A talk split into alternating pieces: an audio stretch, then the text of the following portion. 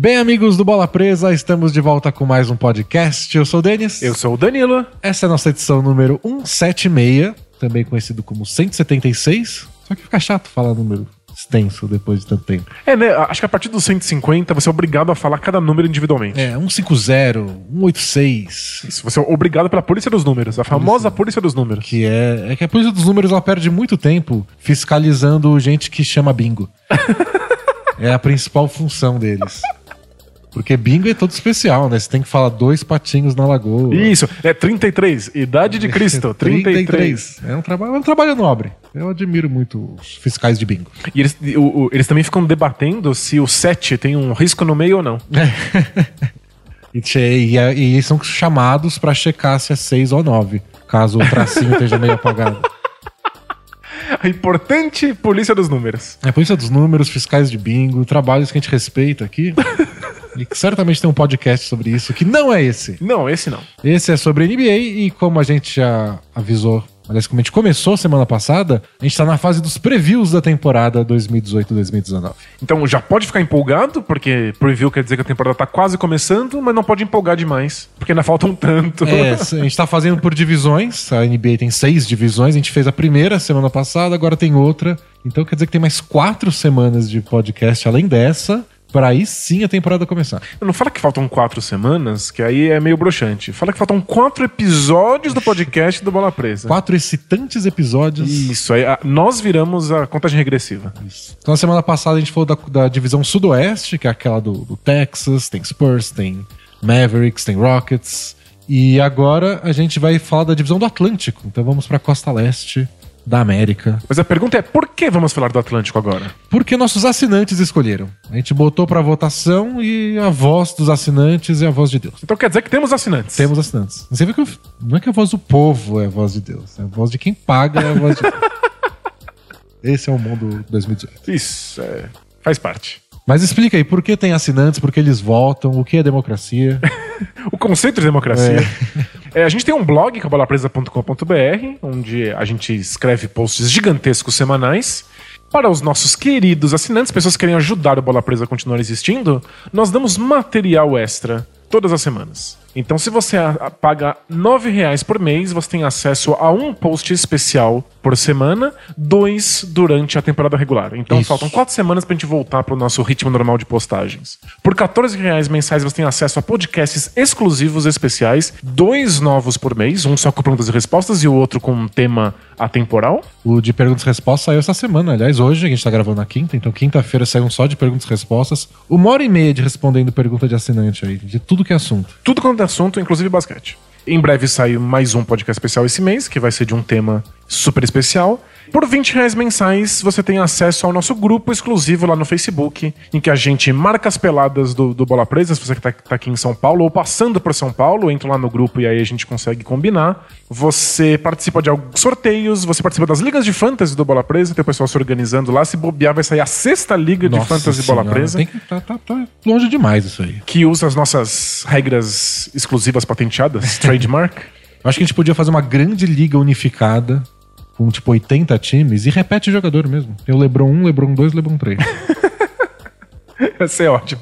Pra quem não pode ter clone, é o mais próximo disso.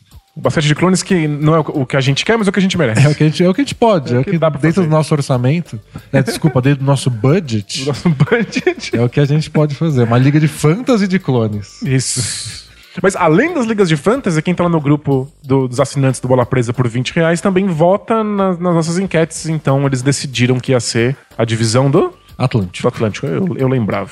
Eu sabia, né? Nada te testando. E se você quer ter acesso a esse conteúdo exclusivo e ao grupo dos assinantes, é só entrar no apoia.se barra bola presa. O que a gente não sabe é se os assinantes estão fazendo as escolhas certas, porque a divisão do Atlântico é muito legal, a do Sudoeste, semana passada, foi muito legal, e eles estão deixando pra última semana, quando o pessoal estiver babando com a temporada, a gente vai estar aqui falando do Atlanta Hawks. Exatamente. Tem coisa mais broxante do que semana que vem começa a temporada, a gente tem que falar sobre a divisão do, do Hawks? É, não dá, não dá. Então, a gente tá deixando eles votarem, tudo bem. Mas isso não quer dizer que eles estejam votando direito. Não tá votando. O brasileiro não sabe votar. É, é, uma- é uma frase dita o quê? Há 300 anos? 300 anos, por todos os lados, em todos os momentos. Exatamente. Qualquer situação. Isso. Inclusive por um blog de basquete. Bom, mas vamos lá então falar de basquete.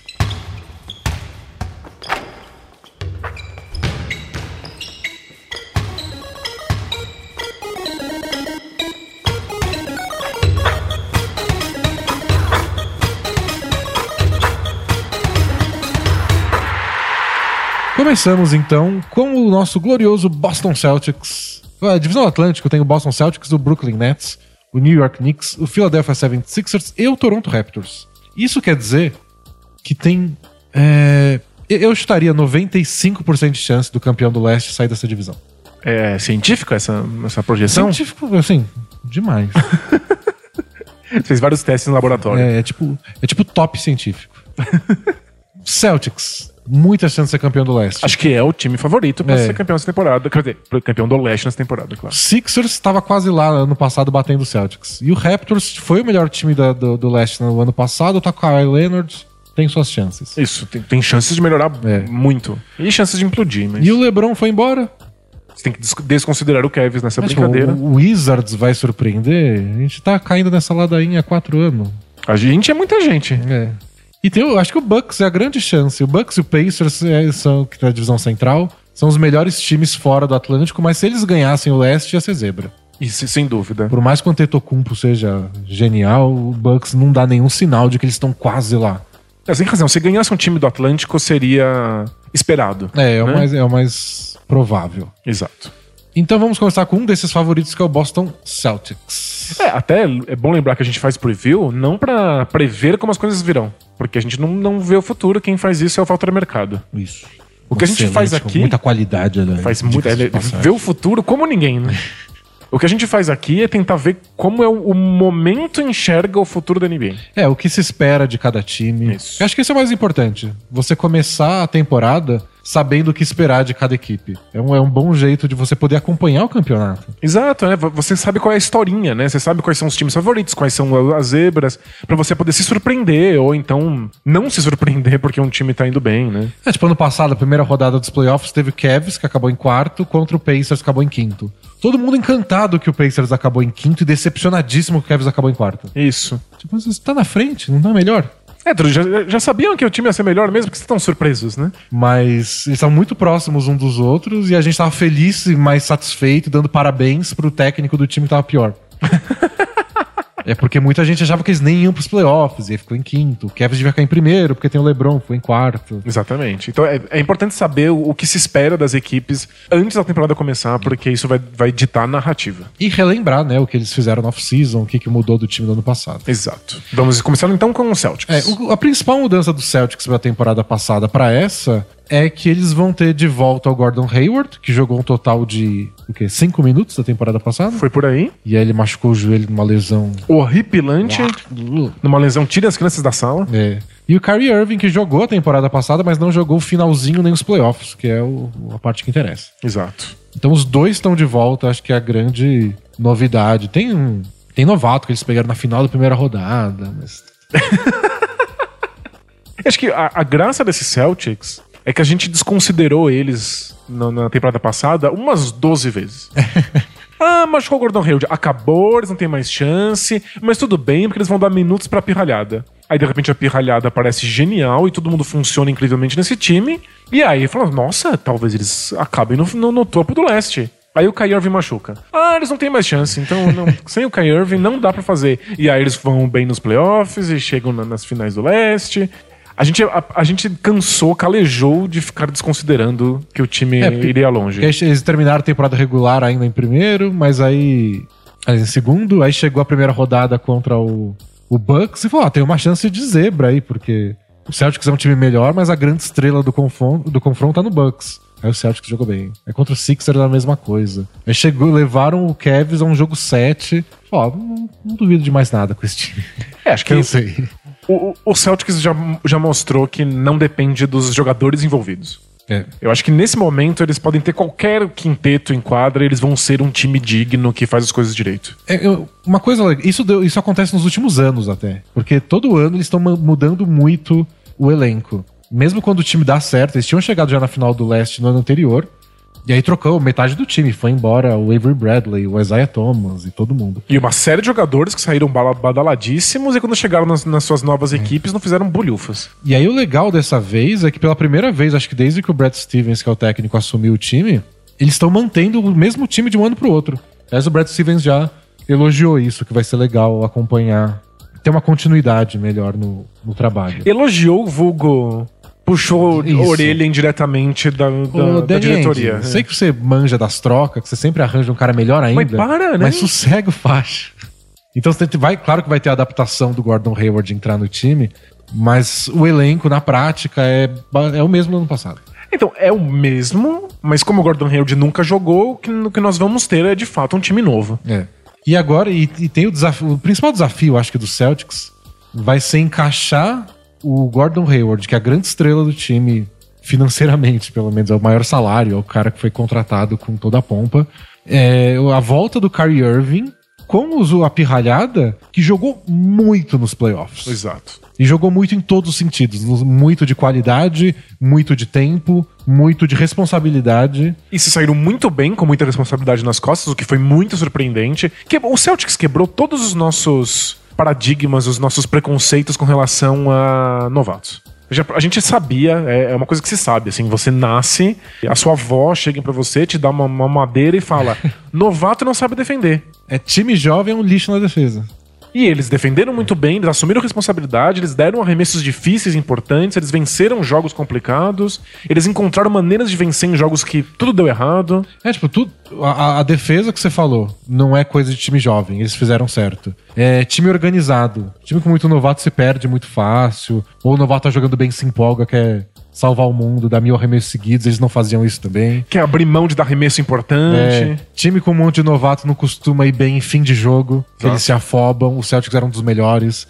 Exatamente, tudo que a gente imagina que um time jovem vai fazer tudo errado, eles faziam certo. Tudo bem, né? eles podiam estar fazendo isso com a Irving, que é um jogador que monopoliza a bola no final do jogo, que realmente dá um jeito, que é um jogador super clutch. Não, contundiu e as Continuou, coisas continuaram.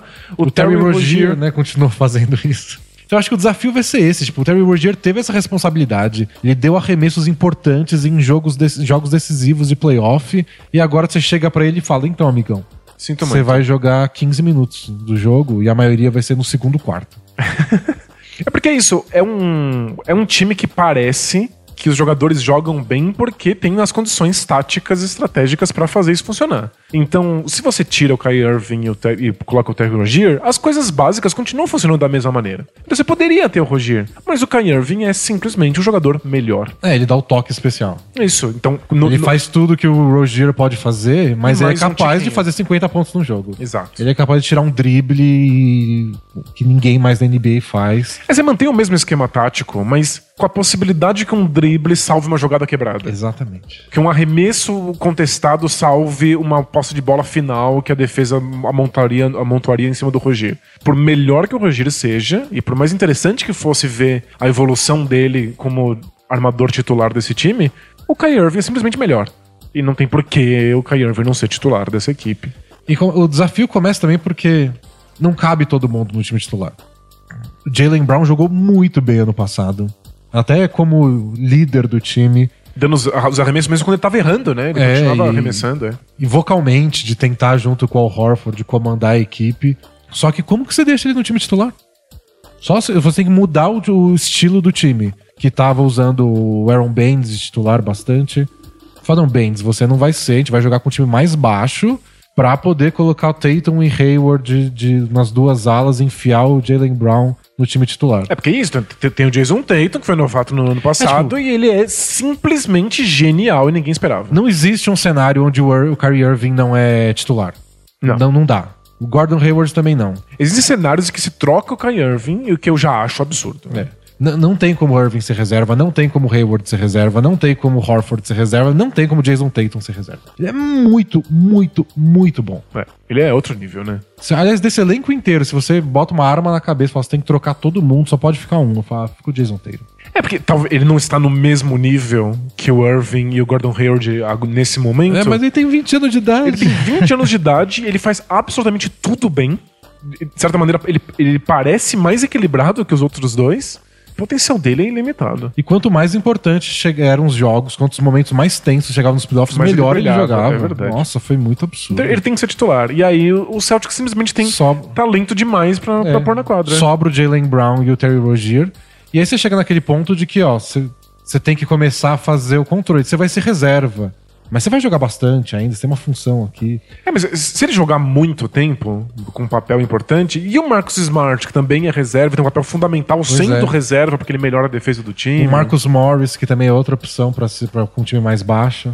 É, o o Celtics é caso de sucesso a um ponto tal que vira um problema.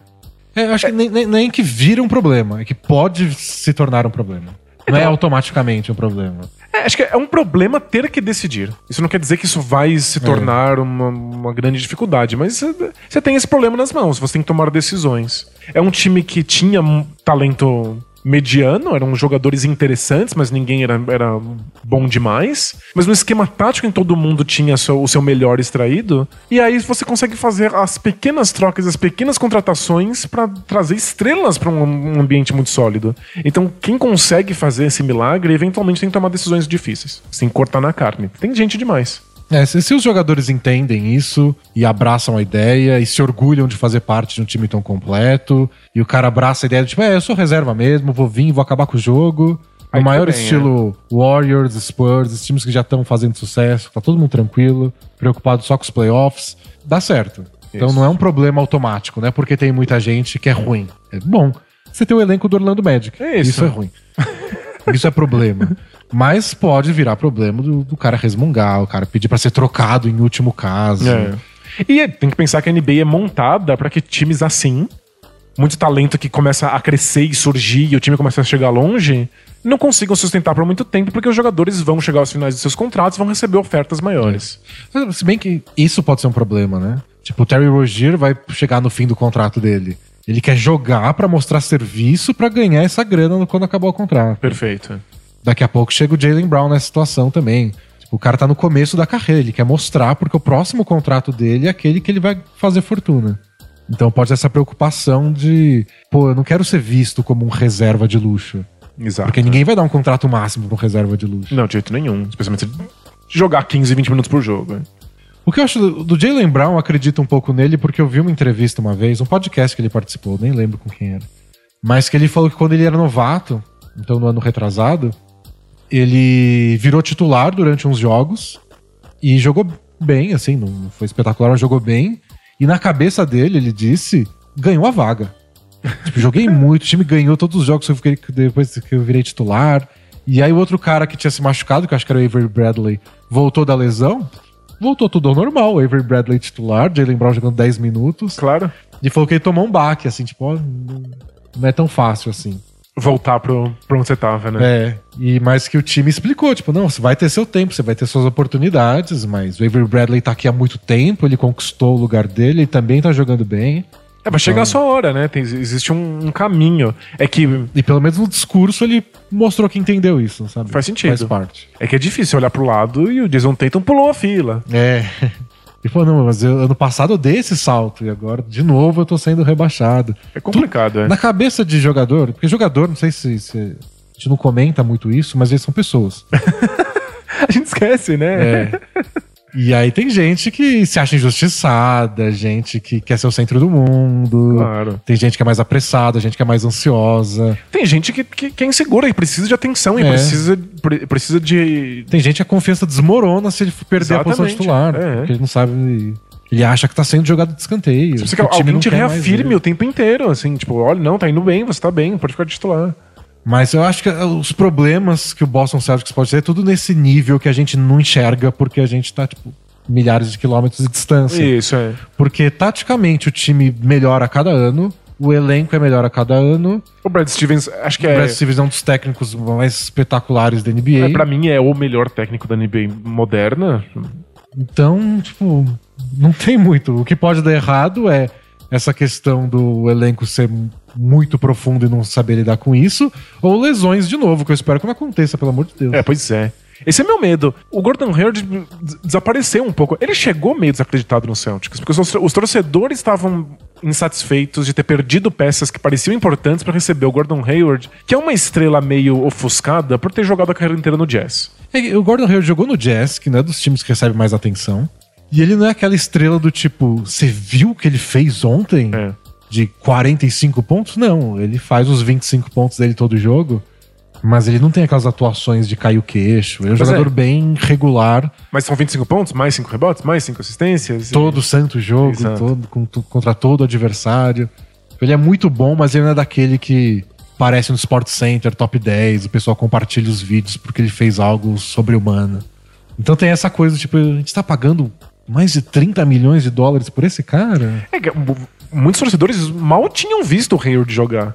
E aí ele chega numa situação que é perfeita pra ele e se contunde em cinco minutos. Então eu tô muito ansioso pra ver ele de volta, pra ver o Brad Stevens ter todas as peças disponíveis, pra ver o que ele vai fazer com o Gordon Hayward, se o Gordon Hayward vai chamar jogada porque ele pode, se ele vai ficar sempre sem a bola porque ele pode, se ele vai jogar dentro do garrafão ou fora do garrafão. Ele pode. Eu tô, eu Ele tô faz um pouquinho de tudo. muito ansioso, mas eu tô com muito medo de que qualquer contusão séria atrapalhe ou o Gordon Hayward ou esse Celtics, que a gente, a gente merece ver com todas as peças disponíveis. É. O Hayward já foi a primeira lesão séria que ele teve na carreira. O, o Kyrie Irving que incomoda um pouco mais. Toda temporada ele tem alguma coisinha. Mas também é um estilo de jogo muito agressivo, muito contato. O Irving, ele sempre perde alguns jogos, já perdeu playoffs duas vezes. Ele, ele eu tenho um pouco mais de receio com ele. O Hayward, Não tem história. ele tá voltando de uma lesão muito séria. Mas foi a primeira lesão séria que ele teve. É, vamos torcer pra ser só isso. O time é muito bom, muito novo. Só o Horford, que é mais veteranão, mas tá Ele jogando faz- o melhor basquete da vida também, então tanto dúvida. faz. Tá no auge. E, e é, é incrível como eles conseguiram jogadores que psicologicamente se encaixam nesse modelo. O Horford é esse jogador, um desses jogadores que consegue fazer tudo na quadra e que às vezes o melhor pra ele mesmo é não fazer nada. E ele entende, aceita Ele isso. Às vezes tem que dar entende. uma bronca nele, tipo, faz mais coisa. Ele, ele- às vezes ele não participa da jogada porque não é importante pro time, porque ele não tá se sentindo bem naquele momento. É incrível que o Celtics conseguiu os jogadores que abraçam tão bem o modelo. O Horford tá na, na melhor situação possível pro estilo de jogo que ele tem. Não, e é tudo. O Celtics é muito perfeitinho, Dan, é impressionante. Porque fisicamente eles também são, são perfeitos porque eles querem. Então todo mundo atlético, com que pode trocar de marcação de posições diferentes. É. Mentalmente eles são do jeito que tem que ser para pro estilo que eles querem jogar. E lembrando que talvez eles percam alguns jogadores por questões de salário, porque o time ficou bom demais e aí os, o- os jogadores secundários vão começar a receber atenção. Mas os jogadores centrais, o núcleo desse time, tem contratos muito recentes. Então o Celtics ainda tem tempo pra evoluir e buscar uma vaga pra muito além do que o Warriors vai conseguir manter os próprios jogadores. É, o, o- pode dar errado isso, porque se eu não me engano, o Al Horford e o Kyrie Irving podem virar free agents ano que vem. Entendi, é uma Mas escolha deles, né? Eles teriam que abrir mão de, de dinheiro, ah, talvez acreditando que vão ganhar mais, né? Não sei. E abrir mão de dinheiro num time que vai estar ali batendo nas portas de um título. É, o Kyrie Irving já foi embora de um time que tava brigando por título todo ano quando ele pediu a troca do Cavs. Eu fico na dúvida se ele faria isso de novo. Porque É. na teoria ele conseguiu o que ele tava buscando, né? Espero que ele esteja feliz. Se ele não tiver, que ele finja, porque seria um tiro gigante no, no- no pé da própria autoimagem dele. É, né? não, não. Se ele não estiver feliz, eu só espero que ele perceba que o melhor é jogar com o LeBron e que vá pro Lakers. Porque te convém. é, porque me convém. eu espero que se der tudo errado, ele vá, putz, é melhor jogar com o LeBron mesmo, né? E vá pro Lakers. Isso... É, Fica aí, fica a ideia, Kyrie Irving, se você estiver escutando. acho, acho muito difícil rolar. Eu acho que esse time vai, vai permanecer sem grandes mudanças. Talvez perca o Rogier, talvez perca o Jalen Brown. Mas. É, o Marcos Smart, o Terry Rozier, eu acho que tem grandes chances de ir embora. É, o Marcus Smart eu já acho que foi cagada pagar tanto dinheiro pra tentar segurar. É, É troca depois, né? mas é, é, que é- é tão dispensável, parece muito importante, mas é porque todo mundo parece importante no time do Brad Stevens. Mas é, era dispensável. Mas enfim, é um time que vai estar aí batendo na porta do título por muitos anos ainda. Então, se não for esse ano, vai ser no próximo. Mas eles podem ganhar a qualquer momento. É, sem dúvida. Próximo time, vamos dar um saltinho de qualidade pra baixo? Vamos dar um mergulho de qualidade pra baixo. Porque o... essa divisão tem três favoritos ao título do leste e os dois times de Nova York que. São, É. é, são É. horríveis. Começamos pelo Brooklyn Nets, que perdeu nosso amigo Jeremy Lin nessa off-season. Foi trocado pro Atlanta Hawks. O Nets tá com a base do ano passado, D'Angelo Russell, o Spencer Dinwiddie, que foi o cara que conseguiu a vaga do Russell quando ele se machucou ano passado, o Allen Crabbe, DeMarre Carroll, que foram os dois caras de contrato gigante que eles toparam Absorver, né? absorver para receber escolha de draft junto. Perfeito. O Jared Allen, que é um foi novato ano passado, pivô, jogou bem até, especialmente na segunda metade da temporada. Renovaram com o Joe Harris, que é um bom arremessador. Pegaram o Kenneth Farid naquela troca com o Denver Nuggets. Também pra absorver o contrato, né? Pegaram o Shabazz Napier e o Ed Davis, que não renovaram com o Portland Trail Blazers, dois bons reservas. O Caris LeVert, também, que é novinho, jogou muito bem temporada passada. Tem vários jogadores interessantes, nenhum que faça ele ser um grande time. Não, vai ser um time horrível, mas é importante analisar o Nets pensando no, na história desse, dessa equipe. Porque eles passaram muito tempo sendo uma equipe que não tinha absolutamente nada pra fazer. Eles ficaram congelados em teto salarial, eles não tinham escolhas de draft, eles tinham um monte de jogadores muito velhos a- na, na beira da aposentadoria. Era um time horripilante e não tinha pra onde correr. É, pra, pra quem acompanha a NBA faz pouco tempo, a história foi assim, lá por 2013, 12 ou 13 por aí, o Nets tinha um time bom, com Deron Williams, Joe Johnson, Brook Lopes. Que vinha na sequência de um time histórico pro Nets, que, chegou- que, que venceu o leste e tudo. E eles queriam buscar título. Eles foi, o Nets foi comprado por um bilionário russo. Eles mudaram de New Jersey para pro Brooklyn, que é um bairro de Nova York. E queriam chegar já arrasando e brigar com o Miami Heat por títulos do leste. E eles fizeram uma troca com o Boston Celtics é, para conseguir o Paul Pierce e o Kevin Garnett, que eram as duas principais estrelas do Celtics. Porém, já muito No fim de acima da carreira. idade. Já, Exato. já no fim de carreira. Foi uma, uma aposta pra vencer imediatamente. né? É, foi uma aposta interessante, mas eles abriram mão de muita coisa. E muita coisa do tipo, três, quatro escolhas de draft de primeira rodada deles, e as que eles não deram, porque você, em teoria, você não pode, né, trocar escolha de draft em ano consecutivo. Você, você troca a escolha de draft. né? Então, Tro- que- Troca assim, eu, eu escolho com a sua e você escolhe com a minha. né? é, então o que eles fizeram pra burlar essa regra, que tava tentando proteger eles, né? Essa regra criada pro time não se fuder. É, é, é uma, uma regra pra. A prova de a prova de, de imbecis, né? E aí você quer quebrar essa regra porque você é um imbecil. Então a troca ficou meio assim, tipo, em 2013, o Nets vai, eh, o Celtics vai escolher que a escolha, vai ter a escolha do Nets. É sua. Em 2014 não pode fazer isso, porque a gente já trocou de 2013. Então, em vez de trocar escolha, o que a gente dá pro Celtics é o direito de trocar de posição. Então, chega o dia do draft, o Nets, o Celtics escolhe. Eu quero escolher com a minha ou com a do Nets? E ele pega que tá Pior. mais bem colocado. É isso, que é do Nets. E como o, o time não deu certo, foram, foi um ano médio, o outro piorzinho, e depois o time desmontou, E os jogadores muito velhos e nada funcionou.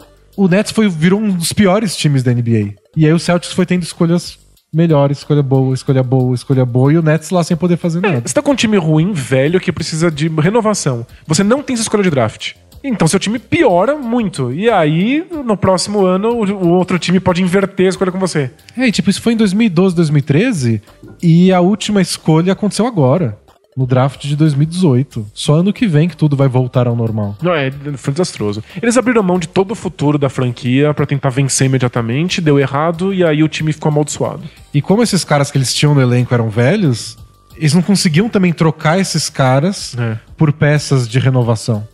Então, se o time dá errado, mas eles conseguem trocar Deron Williams, Brook Lopes e Joe Johnson por bons jovens jogadores, tudo bem, se adiantava as coisas. Mas ninguém queria, né? Mas ninguém queria, eles não deram certo, eles foram embora do Nets quando já ninguém na NBA queria esses caras. Foi, deu tudo errado. Então, agora, ver que esse time tem tantos jogadores jovens. Não, não são grandes estrelas, não tem tanto potencial, mas são jogadores jovens. É um milagre. né? Eles conseguiriam o D'Angelo Russell, já é incrível. Assim, não deu tão certo assim no Lakers, mas. É, e ano passado que ele machucou, então ele jogou pouco pelo Nets. Mas em todo caso, é um armador que tem potencial para ser grande. Então é, é- é isso. É, você tem que olhar pro lixo que é o Nets e bater palmas porque eles tiraram água de pedra. Exatamente. E aí o desafio deles é montar um time interessante, o bastante, em qualquer aspecto que interessante possa significar. Porque ano que vem, Chama ursos em monociclos. ano que vem eles ainda vão ter vários desses novinhos e possivelmente, dependendo do que acontecer, decisões de renovar contrato ou não, eles podem ter espaço para dois contratos máximos. E escolha de draft. É. Finalmente. Então o Nets está se desenhando para virar um time interessante nas próximas duas temporadas. Isso. De, Em algum momento dos próximos dois anos, eles vão ter espaço para um ou dois contratos gigantescos. E aí o desafio é convencer uma grande estrela e jogar lá, mesmo o time tendo sido ruim nos últimos anos. É, acho que os últimos dois anos, tudo que eles fizeram foi criar uma estrutura capaz de convencer os jogadores no futuro a quererem estar lá. É. Então, no ano passado foi impressionante.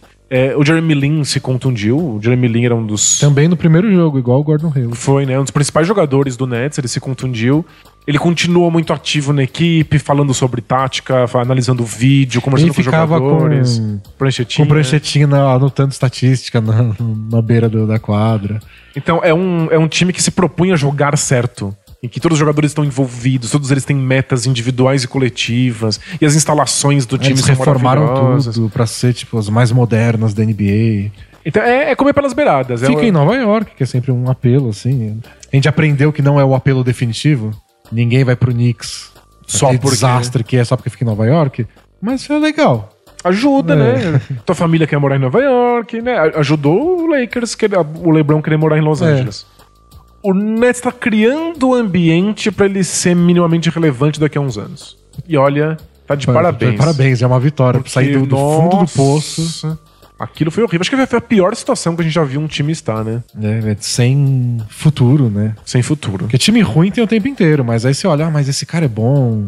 Ano que vem pode ser a primeira escolha do draft. E isso, né? É, em geral, o teu time é uma merda, mas já fica olhando quem são os colegiais, quem são os universitários, pra ver quem você vai escolher no ano seguinte. Fazer isso sem escolha de draft É, o por fala, muitos "Nossa, anos. Em 2019 eu vou escolher. Nossa, que é- então é isso.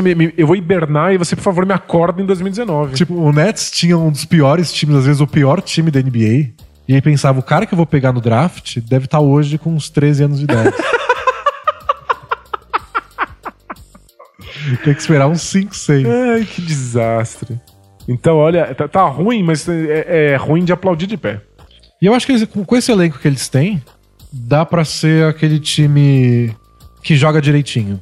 Eles têm jogadores com várias funções diferentes. Eles gostam de jogar com dois armadores, tem o Dinwiddie e o Russell. Tem arremessadores com o Allen Crabbe e com o Carroll. O Joe Harris é um baita arremessador. Eles draftaram dois, dois europeus bons, o Musa e o Kuritz. Parecem bons, pelo menos, a gente vai descobrir agora. Pesquisando deles, pareceram bem legais. São vários jogadores, mais ou menos, que dá pra juntar e fazer um time legal que vai perder dos times bons de verdade que tem estrela. Mas vai ganhar dos times ruins que bobearem, né? É, vai ser aquele time que de- no ano passado já foi meio assim. Eles ganhavam Você joga jogos, tudo né? errado, você faz assim, os arremessos de três do Nets estão caindo, o Nets ganha os jogos. É, o Nets joga direitinho. O Nets quer ser o Warriors dos pobres, né? É. Eles jogam como Warriors. Mas sem os melhores arremessadores da história. Exato, mas quando os arremessadores até que estão num bom dia, eles vencem o jogo mesmo. Eu gosto muito do, do Caris LeVert e ainda tenho alguma esperança com o D'Angelo Russell.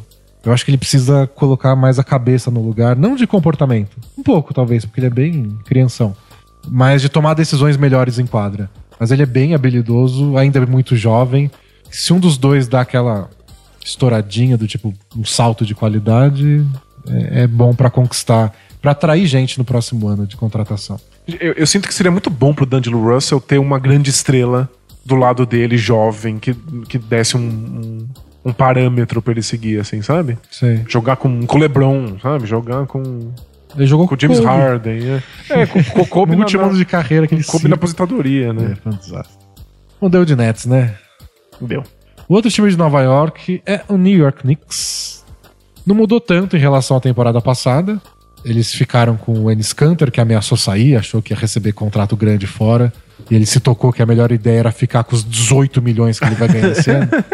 Boa decisão, Enes Kanter. É, vão ficar com o Trey Burke também. Acho que a grande novidade deles de contratação foi o Rezonia, que ainda é bem jovenzinho, 23 anos, que estava no, no Orlando Magic. Não deu certo lá, uma grande promessa. Foi quinta escolha do draft. O Knicks pegou, arriscou o Rezonia. Draftaram o Kevin Knox no top 10 do draft, que foi a nona escolha. Jogou muito bem a Summer League, Kevin Knox. E o Mitchell Robinson, que foi escolha de segunda rodada e que destruiu na Summer League também. Deu toco que era tudo quanto é jeito, Nossa. um bilhão de rebotes. Você tá pronto pra existir num mundo em que o Knicks faz boas escolhas de draft? Dá errado depois. Às vezes eles acertam o seu de draft, mas depois dá errado. É só esperar. Mas, ah, já- tudo que eu espero desse Knicks é que ele não seja um desastre nos bastidores. Acho que o time tá passando por um processo de desintoxicação depois da Phil era... Jackson foi embora. Phil Jackson, é. O Phil Jackson tinha um projeto megalomaníaco de tornar o Knicks uma grande potência em 4, 5 anos. E o que ele fez foi afundar ainda mais uma equipe que vinha de, de péssimas gestões por pelo menos uma década. Mas ninguém respeita o dono do Knicks. É, É um desastre, né? não é difícil. Mas é, parece que é um processo de desintoxicação agora. O Porzingis teve uma série de, de, de questões. É, é, tipo, é, é uma estrela, um dos melhores jogadores da, da, da NBA, principalmente na posição dele. Não quis fazer reunião de despedida com o time. é, diz que não diz de que ele queria testar outros ares e conhecer outras equipes. Eu acho que ele queria que o Phil Jackson fosse embora. E ele conseguiu o que ele queria. Queria que o Hornacek fosse embora de- do técnico e também conseguiu isso. E acho que foram boas decisões, não estava dando certo nenhuma das duas coisas. E eles contrataram agora o David Fisdale, que é o treinador, foi treinador do. Foi assistente do Heat durante anos e anos e anos. Depois ele virou técnico do Grizzlies. Foi bem no Grizzlies, mas foi demitido naquela confusão que ele brigou com o Marc Gasol. É. Mas, nossa, ele é um dos técnicos mais idolatrados da, da NBA, assim, pelos jogadores, pelos companheiros dele. É, então, é, porque ele é um desses técnicos que cria família. A gente não tem muita certeza. Família. Fam- tipo família escolar, É. né? A gente não tem muita noção de quão bom ele é taticamente, de como, quão boas são os jogadas que ele desenha. A gente precisa ver ele treinar mais times, né? A gente, a gente sabe o que ele fez no, no Grizzlies, mas com, com aquele grupo, né? É, mas a gente, a gente percebeu o quanto ele conseguiu consolidar a identidade do- daquele Grizzlies e como os jogadores realmente se importavam com ele, se dedicavam ao time e a ele em- em- nos jogos mais importantes. Se esse Knicks quer ter uma identidade, porque ele não tem, é um time genérico de tudo, e quer se organizar em torno de uma figura depois da saída do Phil Jackson, talvez o Fisdale seja um- uma boa saída. É, nos últimos anos ficou aquela discussão do ah, vai jogar com o triângulo porque o Phil Jackson gosta do esquema tático dos triângulos que ele usou no, no Bulls e no Lakers. E aí os técnicos não tinham Os liberdade. técnicos não queriam, não tinham liberdade, assim, tentavam usar um pouco e depois usava menos, aí abria mão, aí pediam pra voltar, e os jogadores reclamavam. Ah, Foi um desastre. O, o problema, o mais chato, tudo, é que o melhor jogador do time é, obviamente, o Porzingis. E ele tá machucado, né? Ele machucou feio na temporada passada. Ele- mas a previsão é que ele volte ainda esse ano, não? Ainda nessa temporada, não sei se nesse ano do nosso calendário. Entendi. Mas eu acho que ele volta no meio dessa temporada. E vai saber como é que volta também, sem pré-temporada. Nunca volta do jeito que tem que voltar. Então eles vão começar o ano sem o Porzingis. Que é re- realmente o único jogador relevante com, com potencial de, de, pra ser uma estrela. Não, não tem mais ninguém aí, tem? É, né, eles, eles ainda pagam. Eles têm salários de gente muito importante. Tipo, os 18 milhões que eles pagam pro Joaquim Noah. os 18 milhões do Ennis Cantor. É que o Ennis Cantor ainda pode entrar em quadra, né? É, pelo menos isso, é. O Noah, desde que ele começou a machucar, nossa senhora. Em algumas circunstâncias, o Enes Kanter parece uma estrela. E, e por algumas circunstâncias, entenda quando ele tá atacando. Tá pegando rebote ofensivo. É. Um monstro pegando rebote ofensivo. O Tim Hardaway Jr. teve seus momentos ano passado. E olha, saiu muito caro pro Knicks. Né? Muitíssimo caro. Então, eles têm alguns bons jogadores. O Trey Burke jogou muito bem no ano passado. Eles resgataram o Trey Burke. Foi até meio polêmico, né? Porque eles draftaram o Frank Nicotina. escolheram um armador. Já muita gente tava meio assim, tipo, ah, por que vocês escolheram ele? Tinha gente que a gente preferia. Apostaram no Nicotina. E aí depois trouxeram o Trey Burke e o Emmanuel Mujay. Tipo, mas. Como você, você drafta- Draftaram o cara e depois pega a gente pra botar na frente dele. O moleque tem 19 anos de idade não consegue ficar em quadra. É, drafta um cara polêmico, com outros jogadores interessantes que podiam ser escolhidos né, né, né, nessa altura do draft. E aí traz outros dois caras da mesma posição. É. Que são consideravelmente melhores. Até porque eles têm mais idade, mais experiência. É, sim, né? eles- têm mais rodagem. Eles são melhores porque eles são mais experientes mesmo. É. Bem que o Mujay, eu acho que não é melhor nenhum aspecto. Mas então, botaram, mesmo não sendo, botaram ele lá roubando o minuto do menino. É desastre. Mas eu queria ver a evolução do, do Nicotina. E o Kevin Knox eu tô esperançoso.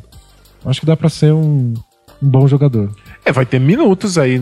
Porque eu te- tenho esse vácuo de talento no, no Knicks por conta da, da, da lesão do Porzingis. Mas eu, eu acho que vai ser o melhor Knicks em muito tempo. Não importa qual seja a qualidade dos jogadores. Eu acho que vai ser. Pelo menos um time que, se, que se for ruim, vai ser estavelmente ruim. Isso É, já vai ser um. o que eu um queria, caminho, o né? que eu queria era assistir o Knicks sabendo o que esperar. É. Que é uma coisa que a gente não vê há muitos anos. Desde aquele time do Mike Woodson, que foi pros playoffs, que arremessava, quebrou recorde de bolas de três. Que tinha uma identidade, né? Tinha uma É, proposta, tinha, é. Tinha o J.R. Smith, o Carmelo Anthony. Acho que o último grande ano do Carmelo Anthony. A gente sabia o que esperar daquele time, os jogadores É. sabiam o que esperar, a gente sabia qual era a rotação da equipe, o esquema tático que eles jogavam. Nossa, desde então faz, faz muito tempo isso. Faz uns 5, 6 anos já. Desde então a gente não faz ideia de como É, o Knicks vai ser amanhã. cada, cada hora de um jeito. Às vezes um armador é um cara, depois muda, muda o esquema tático, troca o técnico, é uma confusão sem fim. Aí é o triângulo, aí não é o triângulo, é meio triângulo. Mil conflitos internos e picuinhas, e o Phil Jackson dando cutucadas no LeBron, que nem joga lá. Nada a ver. Nossa, o Knicks é um desastre completo. Não, e, o- e o Phil Jackson jogou os próprios jogadores na fogueira. E, tipo, ele tem um histórico. Ele tem um histórico de achar que colocar os jogadores numa situação desconfortável pra imprensa talvez motive os jogadores. Mas no caso do Knicks, parecia que ele só era um cara louco tentando bo- botar a culpa nos caras que ele tinha contratado. E os caras perdiam valor, assim, de mercado, né? Pois é. Ele acabou o Carmelo. Ele destroçou o resto de carreira do Carmelo. Ele poderia ter não renovado com o Carmelo, poderia ter trocado o Carmelo. Mas não, foi só desvalorizando o Carmelo até que ele fosse embora por nada. Foi tipo, as piores gestões da história. E curioso que Um ter dos sido caras Knicks. que é, tipo, o Phil Jackson, deus do basquete. Ele é um gênio. Em algum momento da história, ele foi um gênio do O basquete. Knicks estraga todo mundo. O Knicks é- Foi uma das piores gestões da história num time que tá acostumado a ter gestões horríveis. É. Então, minha nossa senhora, se for um time que é previsível nas mãos do Fisdale, vai ser um avanço maravilhoso. É, eu eu quero ver um time organizado e tem em algum momento da temporada, mesmo que demore alguns meses, a sensação de tipo, ah, o Fisdale tá tirando o melhor do Tim Hardaway Jr. O melhor do Tim Hardaway Jr. não é All-Star. Paciência. É o cara que eles contrataram. Mas, tipo, tá tirando o melhor desse cara. A gente tá tirando o melhor do Canter. Ele tá pegando oito rebotes ofensivos pro Isso, jogo. Perfeito. Ele vai cagar na defesa? Vai, porque é o Enes Kanter, é o que ele faz. Você não vai, você não é milagroso. Mas a sensação de poder estar tirando o máximo desse elenco já ia ser uma vitória pro Knicks Que era quando gigantesca. o D'Antoni no Knicks fazia isso. Era um time esquisitíssimo, com limitações evidentes, mas todo mundo fazia o melhor que conseguia em algum aspecto do jogo. E era um time digno. É, e, esse foi o Knicks do Antônio até trocar pelo Carmelo, né? Depois começou lentamente. a- Isso, a definhar. é. Eles começaram a bater de frente. Mas acho que eles têm alguns jogadores interessantes que pelo menos vai ser legal de assistir. Não sei se vai dar playoff. Eu chutaria que Nossa, não. acho muito difícil. Teria que ser. Se o Porzingis tivesse uma tempestade perfeita, mas Acho que não é sobre isso, né? É, É. sobre estabilidade. o que eles podem sonhar é poder ter uma identificação com o time, botar o melhor dos jogadores, saber com quem eles podem contar ou não. Exato. Tipo, eles têm opções, aí envolveria alguma dispensa do Joaquim Noah com aquela stretch provision, alguma coisa pra abrir espaço pra contratações ano que vem. Eles É. podem conseguir, não é garantido. Se eles conseguirem isso e quiserem atrair alguém, o time precisa mostrar um mínimo de organização. É, no melhor cenário possível, eu imagino o Fisdale dando uma cara pra esse time, ele sendo a cara do time e outros jogadores fora do Knicks comprando essa ideia. É. Agora, no pior cenário, o Fisdale vai ser derrubado e- por alguém em duas, duas semanas. Próximo time é o Philadelphia 76ers, nosso queridinho, queridinho da, da internet. Eu acredito em toda a geração Y. Não É, sei qual, algum- que, que alguma número a gente tá. Tá, tá no Z já? Não sei. Tá acabando o alfabeto. então eles voltam basicamente com a mesma equipe do ano passado. Ben Simmons, J.J. Redick, Embiid, Saric. Depois de todo aquele auê, não trocaram ninguém. Renovaram né, com o Redick e com o Amir Johnson. Eles perderam os dois especialistas em arremesso de fora, que eles também não tinham no começo da temporada passada. Que Exatamente. eles adquiriram por troca. Mas nem foi troca, né? Eles pegaram depois de dispensa o Bellinelli e o Ilyasova. Que estão muito longe de serem espetaculares no que fazem, mas o, o Sixers precisava tanto de arremessador que eles pareciam gênios em quadra. É. Salvou a pele deles muitas vezes. O time Muitas. melhorou muito depois que eles chegaram. É. Especialmente o Bellinelli. Mas o time ficou mesmo que eles contrataram, que eu acho um bom jogador, é o Wilson Chandler. Que eles pegaram do Nuggets, que tava num desespero de limpar a folha salarial, que eles precisavam renovar com o Jokic. E aí o Wilson Chandler chegou praticamente de graça. O Son Chandler é um desses pontuadores que dá um jeito, É. mas que não necessariamente se encaixa numa coisa que você tá propondo. né? É, faz um pouquinho de tudo. Sabe arremessar. Não é o Bellinelli, É. mas. Mas também pegaram o Muscala, O novato é o Zaire Smith, que eles pegaram na metade da primeira rodada do draft. O Muscala é um pivô que arremessa de três, né? Sim. E eles trouxeram o Furkan Korkmaz, que era um, um jogador turco, que eles já tinham draftado uns anos atrás, mas só agora vai pra NBA mesmo. E esse é um bom arremessador também. É, é, acho que é- esse é meu medo. Porque, assim, o, o, o termo técnico sobre esses Sixers é legal. É um time muito legal, é um time que- super divertido de assistir, mas que a falta arremesso num nível preocupante. O que a gente viu no- no- nos playoffs foi muitas vezes o Embiid ser obrigado. O Embiid, que é um dos melhores jogadores de garrafão que a gente viu no- em- Na no- década, Na né? década. A gente viu o Embiid ser obrigado a sair do garrafão pra dar arremesso de três pontos porque alguém precisava espaçar a quadra. Porque o, o- o Ben Simmons ainda não é capaz de fazer isso. E o Ben Simmons se tornou um jogador muito pior quando os times começaram a perceber que você podia defender ele dando espaço pra ele arremessar de fora. É, eu acho que. Eu acho que o Ben Simmons até lida bem com isso. Na série contra o Celtics, ele teve um pouco mais de dificuldade. Foi. A defesa do Celtics é, é muito impressionante. Mas o Ben Simmons, ele sabe usar esse espaço que o pessoal dá, tipo, ah, arremessa, vai, te desafio.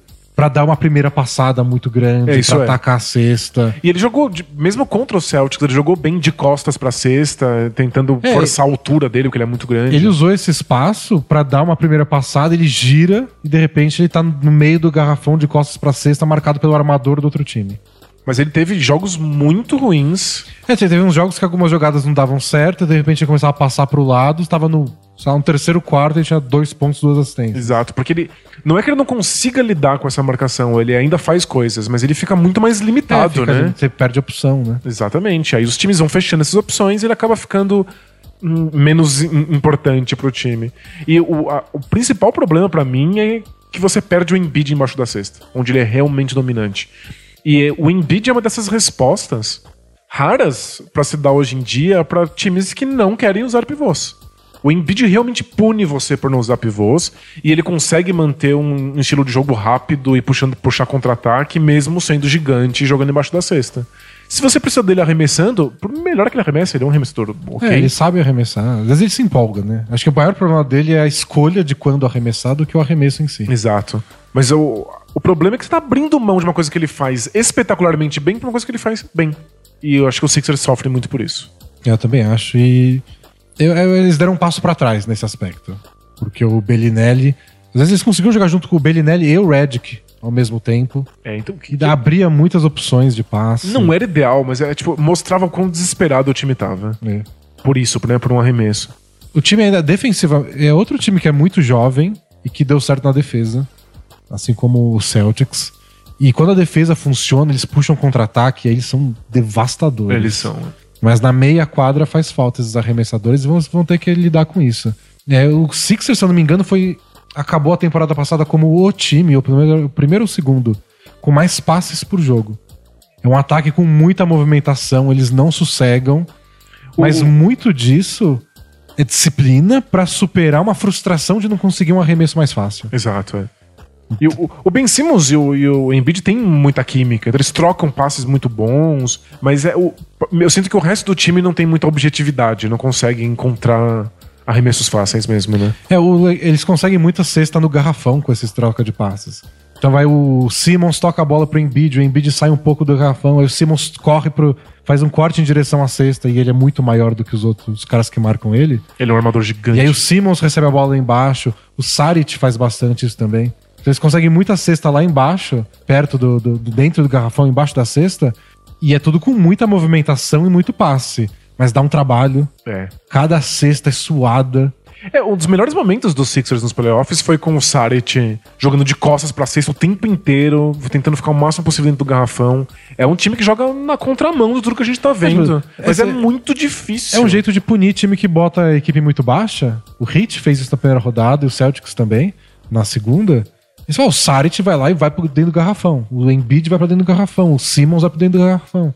É impressionante. É, eles E os três conseguem isso. fazer isso. Os três são bons fazendo isso. Dá pra vencer alguns jogos assim. O problema é que quando você precisa jogar nesse estilo o tempo inteiro, o time fica meio unidimensional. É tipo, com o Celtics, o Celtics já tinha mais tamanho pra botar neles. É. Então o Aaron Baines conseguiu marcar o Embiid sem precisar de marcação dupla. E tem isso, o Embiid é espetacular, mas ele sofreu muito recebendo uma marcação mais física de times. É que você começa a forçar times a terem jogadores prontos para marcar o Embiid. É, um prêmio. Exato, é, é uma coisa meio. O Aaron, o Aaron Baines, metade do salário dele devia estar pro Embiid. Eu só sou necessário porque você existe. Assim como o salário durante duas décadas, todos os pivôs tinham marcar o Shaquille O'Neal. É. Então, de certa maneira, o Embiid tá mudando o, a- a- o equilíbrio da NBA nesse momento. E ele ainda é muito jovem, né, tem muito potencial. Eu só espero que ele não tente cada vez mais ser um arremessador. Espero que não também. E claro que o que a gente espera muito pra essa temporada dos Sixers é a estreia, finalmente, oficial. Ele até jogou a temporada passada uns jogos, do Markel Fultz. O homem que esqueceu como arremessar. É, ele foi a primeira escolha do draft do ano passado. Teve aquela história maluca de que ele machucou, mas não machucou. E ele esqueceu como arremessa. E E aí, a- não é figura de linguagem. Não, ele só não sabia mais arremessar. O arremesso dele foi transformado de um dia pro outro. Tem um texto pros assinantes no Bola Presa que a gente faz uma, uma trajetória de como o arremesso dele de repente sumiu e quem podem ser os, os responsáveis, como um aponta o dedo pro outro. É uma, é uma história curiosa. E agora estão falando que ele tá bem, que tá arremessando, que tá normal. Mas no off-season a gente sabe como é que é, né? Off-season tá todo mundo na melhor forma da vida. Ah, sim. Todo mundo tá treinando arremesso de três. Todo mundo acha que vai ser campeão. É, off-season é a era do otimismo na NBA. Mas de fato, se o Fultz estiver bem, estiver com um bom arremesso, É, ele não é tanto o arremessador de três, de longa distância, mas ele tem arremesso, principalmente do drible. Assim. Ele dribla, tira o equilíbrio do cara, faz arremesso de meia distância. É, ele, ele consegue arremessos longos de dois pontos, É. com- pelo menos conseguia na universidade. E ele consegue quebrar muita defesa com drible, ele é bom passador. A gente quer muito ver ele do lado do Ben Simmons, Ele né? era isso no basquete universitário, era o que prometeram pra gente. Ano passado a gente não viu quase nada. Então ele esqueceu como arremessa. A pergunta agora é: o que, que ele vai esquecer nessa temporada? esquecer como anda, esquecer como amarra o cadarço. Ah, se for, tudo bem. Alguém amarra pra ele. Isso, ótimo. É time da NBA, isso é bilionário. Os caras vão lá e Contrata- contratam alguém só pra amarrar o cadarço dele. O cara que fez faculdade em amarrar cadarço. É. Não tinha o cara nos playoffs que ficava limpando a máscara do, do Embiid? É verdade. Que ele ficava tacando em tudo quanto é lugar. É. Mas é, é- Mas é um dos caras que podem mudar os Sixers de patamar. Assim, Ele não resolve os problemas, alguns problemas óbvios, mas ele mas é um talento potencial a mais. absurdo, O é. potencial é gigante. E é um, time, um dos times mais legais de ver na NBA, porque é um time esquisito, é um time diferente, é um time que todos os jogadores são jovens, interessantes e talentosos. E ver como Sim. eles aprendem Eles a jogar jogam- uns com os outros é Eles incrível. jogam naquele ritmo de quer mostrar pro mundo eu tô aqui. É, esse que é o mais legal. Eles queriam ir pros playoffs. Mas eles começaram a perceber que dava pra fazer melhor que isso. E de repente começaram a falar em ser campeões. Porque É, foi, foi- eles explicaram, aos né? poucos, né? Foi bem passo a passo. Pô, dá pra ir pros playoffs. Dá pra conseguir mando de quadra. Dá pra conseguir um pouco. Dá pra passar a primeira rodada. Depois chegou, pô, acho que dá pra ir na final. É, dá pra, dá pra ser campeão dessa merda. De fato dá. Eles, eles têm como fazer isso. É que ainda é um time muito desequilibrado. É. Ainda precisa de uma- algumas peças que tornem esse time mais estável. Mas com a defesa que eles têm É. e, E o tamanho que eles o têm. tamanho que eles têm e o talento individual, E estando no leste, e o É. leste não tendo LeBron James, nossa, o céu é o limite. Quer dizer, as finais da NBA contra um time do oeste é o limite. é, final contra o, o- o Warriors é o limite. Vai fazer todo o time do leste, né? Nossa, esse aqui, ó, vai, pode ter a honra de perder pro Warriors na final. Último time do, da divisão do Atlântico é o Toronto Raptors. Não mudou tanto em relação ao ano passado, mas teve uma mudança muito chave, né? Acho que talvez a maior mudança de todos os times da É. NBA nessa temporada. Não, é, temos LeBron no Lakers, né? É, obrigado. Disponha. Por, por lembrar. Sempre fico feliz quando lembro que o Lebron foi pro Lakers. então o time é quase o mesmo do ano passado, mas perderam o DeMar DeRozan e tem o Kawhi Leonard no lugar. Então é uma puta mudança pra quem mudou um, um jogador. Aí o Danny Green veio junto, né, na troca, e o Dwayne Casey não é mais o técnico. E o DeMar DeRozan é espetacular. É o Nick Nurse o técnico, que era assistente e foi promovido. E foi promovido, né? É. O DeRozan é espetacular, é um baita jogador, é um dos maiores pontua- pontuadores da geração dele. Teve uma temporada fantástica na, na temporada passada. É- é- seria injusto com ele dizer que o, o Raptors melhora automaticamente de ter o Kawhi Leonard.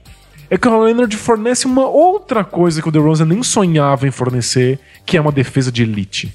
Tipo, elite elite mesmo. Isso, é. Não é tipo bom defensor, não é especialista em defesa. É tipo os melhores da história no negócio. Exatamente. A gente tá falando possivelmente do melhor defensor da NBA nesse momento. É. Quer dizer, é, se você entender por esse momento, a última A vez que a gente que viu jogou, ele, é. jogar, porque ele Faz um praticamente não jogou a temporada passada. Então, é, o que é esse tipo de defesa associado ao- a um ataque que pode não ser tão versátil quanto o DeMar DeRozan, mas é extremamente eficiente e funciona mais ou menos nas mesmas circunstâncias, que joga, joga muito bem no mano a mano, consegue arremessar por cima dos marcadores. Mas ele arremessa melhor de três. Que o DeRozan começou a fazer no passado, mas também o aproveitamento caiu na segunda metade da temporada. É, sempre foi uma dificuldade pra ele. O que, que essa combinação específica do Kawhi pode entregar pro Raptors é a grande dúvida dessa temporada.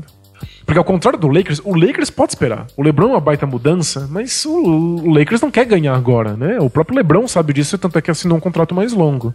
O Raptors não, o Raptors é um time já velho, experiente, que não conseguiu ou não quis fazer um processo de renovação e eles têm um, um- um prazo muito curto pra tentar o título. né? É, e o contrato do Kawhi Leonard tem um ano de duração. Eles precisam, no mínimo, mostrar o bastante pro Kawhi Leonard e falar, ó, aqui é o lugar pra, pra ganhar. Exato. Eles têm que convencer ele a ficar. É. É. Senão eles perderam o DeRozan por nada e aí é reconstrução total. A gente discutiu bastante a troca. Acho que é, é chato perder o jogador que era a cara do time. A história do Raptors não é tão rica em ídolos. E pela primeira vez era um jogador que se tornou ídolo, se tornou All-Star e não pediu para não implorou pra ir embora de Toronto. Pelo contrário, abraçou a cidade, abraçou a cultura, abraçou o país. É. É esquisito perder esse cara, mas pelo Kawhi Leonard vale, vale o risco. Sem dúvida. Agora é ver como ele volta. Se der certo, nossa senhora, já era uma das melhores defesas da NBA. O fato deles promoverem o Nick Nurse mostra que eles não estavam tão insatisfeitos com o jeito do time jogar. Exato. É, era mais com algumas decisões pontuais do, do Dwayne Casey que estavam irritando o Masai Ujiri, especialmente, que é o, o general manager. Fora que ele ficou louco no, na série de playoff contra o Cavs. Alguns ajustes defensivos que eles não fizeram e estavam tomando as mesmas, os pontos com as mesmas jogadas o tempo Foi inteiro. frustrante mesmo. Aquela última jogada que o LeBron meteu a bola no último segundo e ganhou o jogo, que eles não fizeram falta, não dobraram a marcação, deixaram o LeBron correr de um lado pro outro da quadra e fazer a cesta. Falou que o Masai Ujiri ficou maluco com aquilo. Mas é, todo mundo ficou maluco. Tipo, como é que você é um técnico e não impede isso de acontecer? É o Donny foi o técnico do ano, né? Foi, foi eleito técnico do ano. Porque o- ele transformou o jeito do Raptors jogar. E foi uma transformação linda de ver. Foi um, um time que foi, teve que ser redesenhado praticamente do zero pra chegar onde chegou na temporada passada. Mas parece que toma péssimas decisões nos momentos mais importantes. Parece que ele conseguiu desenhar um bom modelo do como o time deveria agir, mas ele não consegue fazer as- os ajustes. É um ajuste fino, assim, né? Isso. Fazer aquela coisinha pra esse momento específico. Aí a gente não sabe como é o Nick Nurse, como é que ele vai fazer. Mas o sinal, a mensagem que eu entendi foi essa. Tipo, A gente gosta do desenho geral, a gente é. não quer uma revolução, mas a gente quer uma mudança. A gente quer alguém que tome decisões diferentes ali no, no, no banco gritando. Não um desenho diferente de como o time deveria jogar. Não né? é que o treino tem que ser diferente, o esquema tático. Isso eles já mudaram no passado com sucesso. Isso, com muito sucesso. Era um dos times que mais jogava. Era um time muito lento, com poucos passes, muita jogada individual. E eles perceberam que aquilo estava limitando eles e mudou tudo. O time começou a arremessar mais de três, dar mais passe, envolver mais os pivôs. O Valanciunas começou a jogar bem de novo. Então, e o engraçado é que não tava limitando eles na temporada, tava limitando eles nos playoffs. É. Então eles mudaram totalmente o estilo de jogo já pensando nos playoffs da próxima temporada. E Foi aí muito legal. E o time melhorou, acabou em primeiro no leste e nos playoffs foi o mesmo desastre de sempre. Varrido pelo Cavs de um jeito constrangedor. Então, pensando que é um time com um jeito de jogar já estabelecido, muito bom. Jogadores bons em todas as posições, embora o Ibaka não é o melhor Ibaka. O Kyle Lowry tá com aquela idade que você acha que a qualquer momento ele pode despencar de qualidade. É, lembrando que o Kyle Lowry tentou contratos melhores e maiores em outras equipes e ninguém ofereceu. Mas a, a idade do Kyle Lowry assusta, mas o jogo dele não. Ele jogou muito bem ano passado. Foi o melhor do time nos playoffs, eu achei. Pois é, depois de playoffs em que ele foi apagado É. completamente. Mas não Então- foi o bastante também. E o problema do Kyle Lowry é que eu, eventualmente ele vai parar de jogar tão bem porque acontece com todo mundo. E tá naquela idade que pode acontecer a qualquer momento. Então tem esse receio, mas tá jogando bem. Então o, o banco deles foi talvez o melhor banco da temporada passada e não mudou ninguém. Talvez tenha até o Danny Green agora, dependendo. Não sei se ele vai ser titular ou não.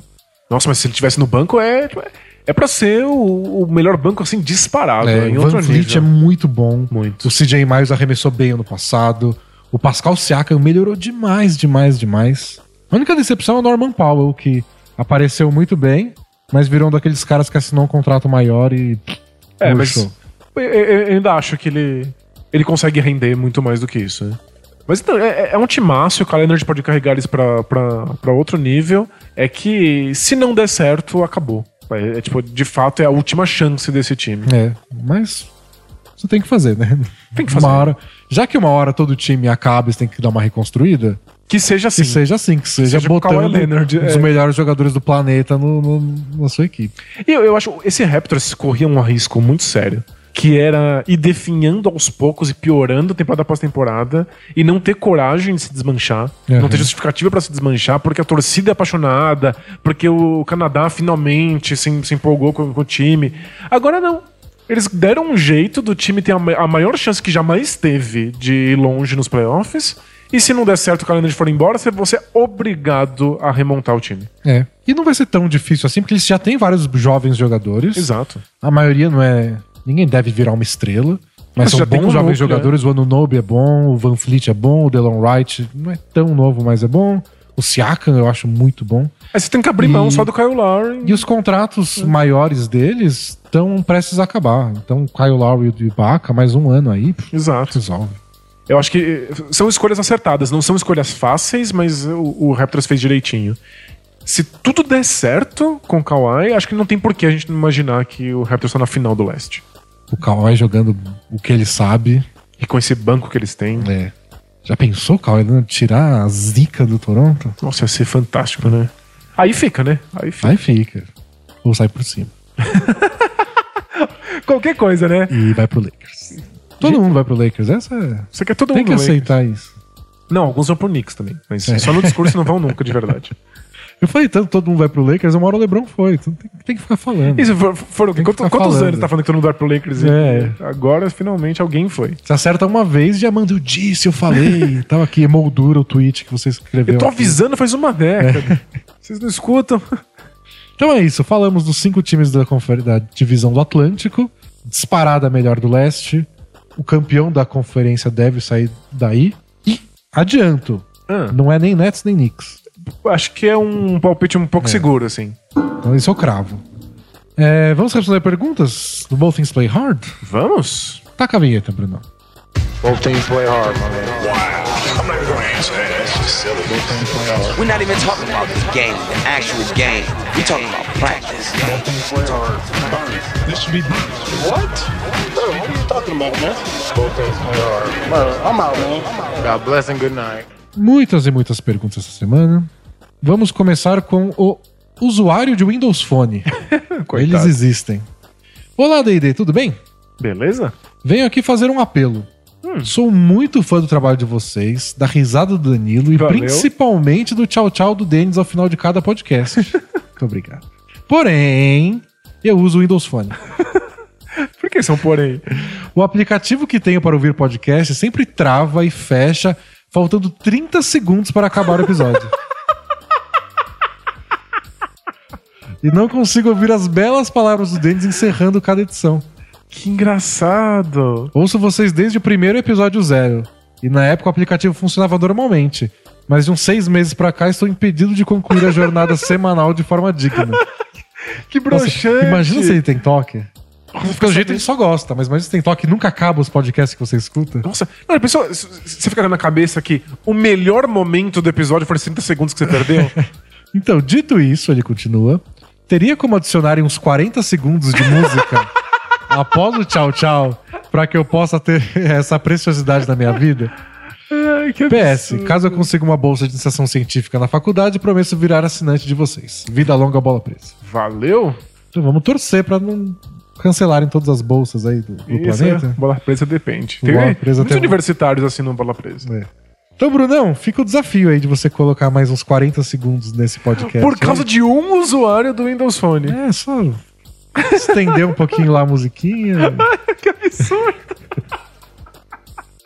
que bom ver que alguém chegou no nosso episódio zero e, e ficou. Aliás, se você não sabe do que ele tá falando, existe o, o episódio zero, que a gente inclusive regravou aí umas semanas atrás, que é uma introdução pra quem não manja nada de basquete saber o que, que é o bola presa e o que, que é NBA. É, procura aí na listinha no feed.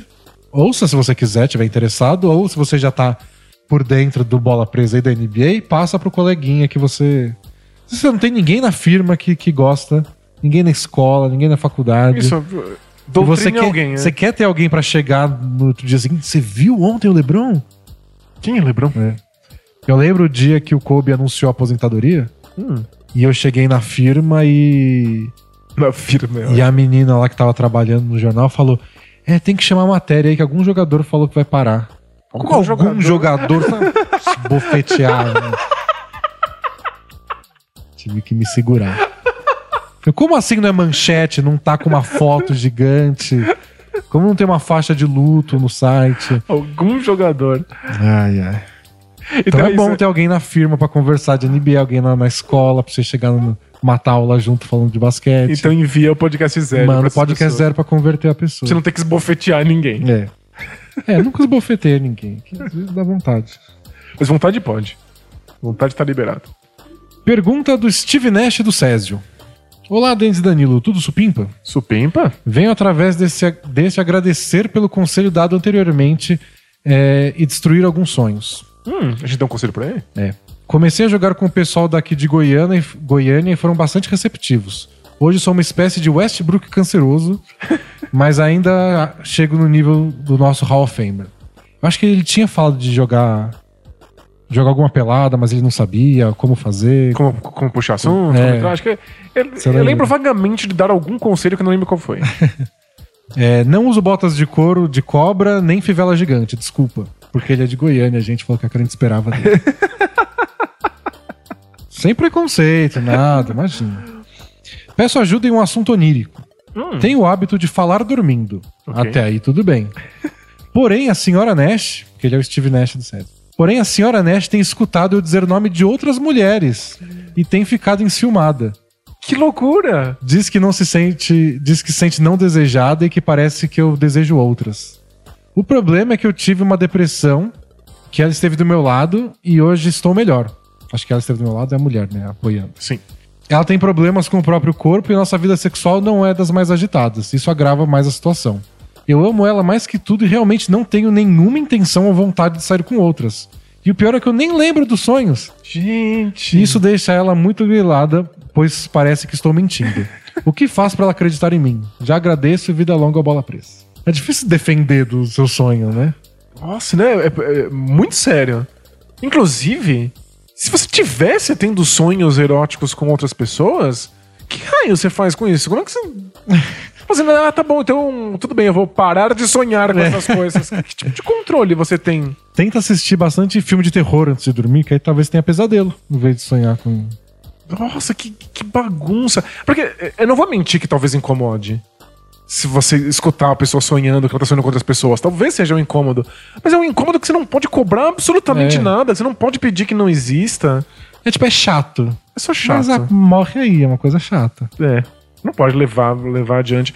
É que, pelo jeito, existe uma, outro, uma outra insegurança que vem de É. outro lugar e isso é simplesmente a, a cereja no bolo. Mas cuidando das outras inseguranças, isso aí não, não deveria incomodar, né? É, eu acho que se você. Vocês têm que trabalhar o negócio vida sexual e dela se sentir mais confiante nela mesma. Acho que resolvendo isso, que não é nem um pouco fácil, Não, nem um pouco. mas resolvendo isso, a questão do sonho vira secundária mesmo. Isso não tem o que fazer. E não tem o que fazer mesmo, você não escolhe com o que você sonha. É sonho. Eu, eu sonho com o que eu sonho. É, Não, tem muito jeito. mas. ah, uma vez minha namorada acordou e falou que tinha sonhado que eu tava com uma outra garota, não sei o quê. E ficou, ficou puta. Fita, ela falou, não ficou puta, mas ela ficou meio. Sabe, que bosta. É porque a sensação é É, real. você acorda, tipo, acabei de ver você com outra. Eu nem aproveitei. Se, se é pra ficar bravo, é que você tenha feito alguma coisa. é, né? né? Que raiva. Mas é isso, a sensação do sonho é muito real. E você não tem como, como fingir que não é. Mas a coisa não é real, é só uma sensação. Fazer essa divisão é difícil. Pergunta do Guilherme. Salve, pessoal. Primeiramente, parabéns pelo excelente trabalho. Valeu? Conheci o blog por indicação no fim da temporada 2017-2018 e hoje faz parte dos pouquíssimos sites, blogs, etc. que acompanho tudo diariamente. A gente tá no etc, né? É. Inclusive os podcasts, formato pelo qual nunca me interessei, seja qual fosse o assunto. Gente, podcast é vida. Vamos à pergunta. Por que os training camps dos times da NBA são tão curtos? Iniciam no fim de setembro e já no início de outubro tem jogos da pré-temporada. Por que tão pouco tempo a treinar? Não seria mais interessante um training camp maior? Acompanho a NBA há uns bons anos e nunca entendi a questão dos treinos, ou a falta deles. É, oficialmente, training camp realmente é, começa bem em cima da hora, mas tem time treinando desde já. Exato. Então, não é oficial, às vezes não estão todos os jogadores lá, mas eles treinam um pouquinho antes. Mas realmente, a NBA não é um ambiente de muitos treinos. E técnico que dá muito treino, treino longo, acaba meio Ostracizado, assim. é, criticado pelos jogadores. A NBA faz muita coisa na prática, porque tem 82 jogos na temporada. Você precisa ter treinos mais genéricos, assim, mais abertos, e aí no jogo você ajusta as coisas, É, né? muita coisa é discutida em, em sala de vídeo, em, em discussão mesmo, palavras e, e na prática você testa du- durante o jogo. A própria pré-temporada é isso. São times testando coisas na prática. É. É que a temporada já é muito longa, temporalmente longa. Se você ainda coloca uma pré-temporada, e tem gente que quer ter pré-temporada maior, pra poder não ter que começar a temporada já com questões de preparo físico, né? Então, temporada gigante, o pessoal quer ter pré-temporada maior, e aí depois quer ter um training camp maior também, aí não tem férias. Tipo, quando esses caras respiram, né? É, se, você são vai, seres humanos. se você vai ter 82 jogos, vai ter que abrir mão de alguma coisa. Exatamente. E aí, em geral, você abre mão de, de treino, mas é só na teoria. Porque na prática os jogadores estão treinando. Inclusive, eu tava vendo que o Cavs já começou os, os training camps é, organizados pelo Kevin Love, porque sempre foi o LeBron que organizava os training camps informais do, do, do Cavs. E aí o Kevin Love assumiu essa, essa tradição. Então tá lá o Cavs inteiro treinando sobre tutela do, do, do Senhor Amor. Esses dias o que o Rockets compartilhou, né? Foto do, do elenco inteiro treinando na praia. Mó sol do diacho e o Carmelo Anthony com a touquinha dele lá, com o gorro. Embaixo do sol. É. Então, não- não é oficial, mas isso não quer dizer que o Rockets não mande estrutura, que não Aham. tenha lá os médicos. e- no fundo, estão treinando. É, pergunta do Sou leitor, mas nunca li Harry Potter. ok. Eu também. Primeiro capítulo do primeiro livro. Ah, tá ruim bastante. Eu vi os filmes, Eu também. mas não vi o último. Como assim? Você não quer ver como acaba? Não, Jura? não, não me pegou. Caramba. Eu vi todos os outros meio que na vida, sabe? Entendi, tá passando. Ah, vamos né? ver, vamos. Tá passando, tá bom, assista. Não me apeguei. É que, tipo, se, se tem uma coisa que eu respeito na, na, na, na série Harry Potter é como ela lida com o final. Porque, no fundo, a gente tá vendo uma série de histórias sobre adolescentes se levantando contra uma ditadura militar. Né? Tipo, lembra muito a- os universitários se levantando contra a nossa ditadura brasileira. E eventualmente eles vencem. Ei, parabéns! E aí, o que, que você faz depois da vitória? E o Harry Potter lida de, de uma maneira surpreendentemente boa com isso. Com, com- com esse vazio, com esse nada que fica depois do fim. Depois da vitória. Acho legal. Então, ju- justamente o final é que acho que você vai curtir. É, eu não vou assistir, não. eu vou ler no Wikipedia o que acontece. Puxa, perdi meu tempo aqui tentando fazer um, Não, não, foi um, bonito. um apelo emocional. Foi, foi legal. Me deu vontade de abrir a página do Wikipedia e ver o que acontece. Já dei spoiler que eles vencem, né? Ah, eu espero, né? Pra criança o negócio. Bom, mas não tem nada a ver com isso. A pergunta dele é sobre top. Eu dec- decidi que essa vai ser a última vez que a gente discute o assunto top. Ah, é? É, encerramento. É o season finale Season do top. finale. Tem que, tem que chegar ao fim uma hora. Tem que hora. lidar com o vazio do top. Exato. É, olá, amigos. Nessa discussão do top, acabei ouvindo esse nefasto termo num lugar que jamais imaginaria. É. Você tem um chute? Não. Na igreja, Da igreja? no culto do último domingo, o pastor estava falando algo e soltou, abre aspas. Na linguagem dos adolescentes, a gente chamaria de top. Muito top, né? Topíssimo. Isso está indo longe demais. Tenho médico no fim do mês. Se ele falar top, vou ter que mudar. Falou. Infestou todos os cantos da sociedade. É que eu achei fofo, no caso do, do pastor, ele provavelmente ele quer parecer mais Ele jovem. quer se engajar com a molecada. Isso, ele quer se conectar com o público mais jovem. Ah, Ai, ele tentou, coitado, achei, tentou. achei bonitinho.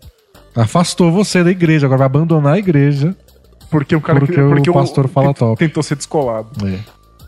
A próxima pergunta é do Hakim Robson. Fala dupla, beleza? Beleza? Lembro que num podcast vocês responderam uma pergunta sobre um cara que recebia investidas de outros caras, mesmo sendo hétero. Ok. Eu também sofro com isso, e até aí tudo bem. É, até aí tudo bem. Porém, É. todas as pessoas que eu conheço têm absoluta certeza que eu sou gay. Não acho que eu tenho trejeitos, não sou afeminado nem nada do tipo. Vocês já passaram por isso ou conhecem alguém assim?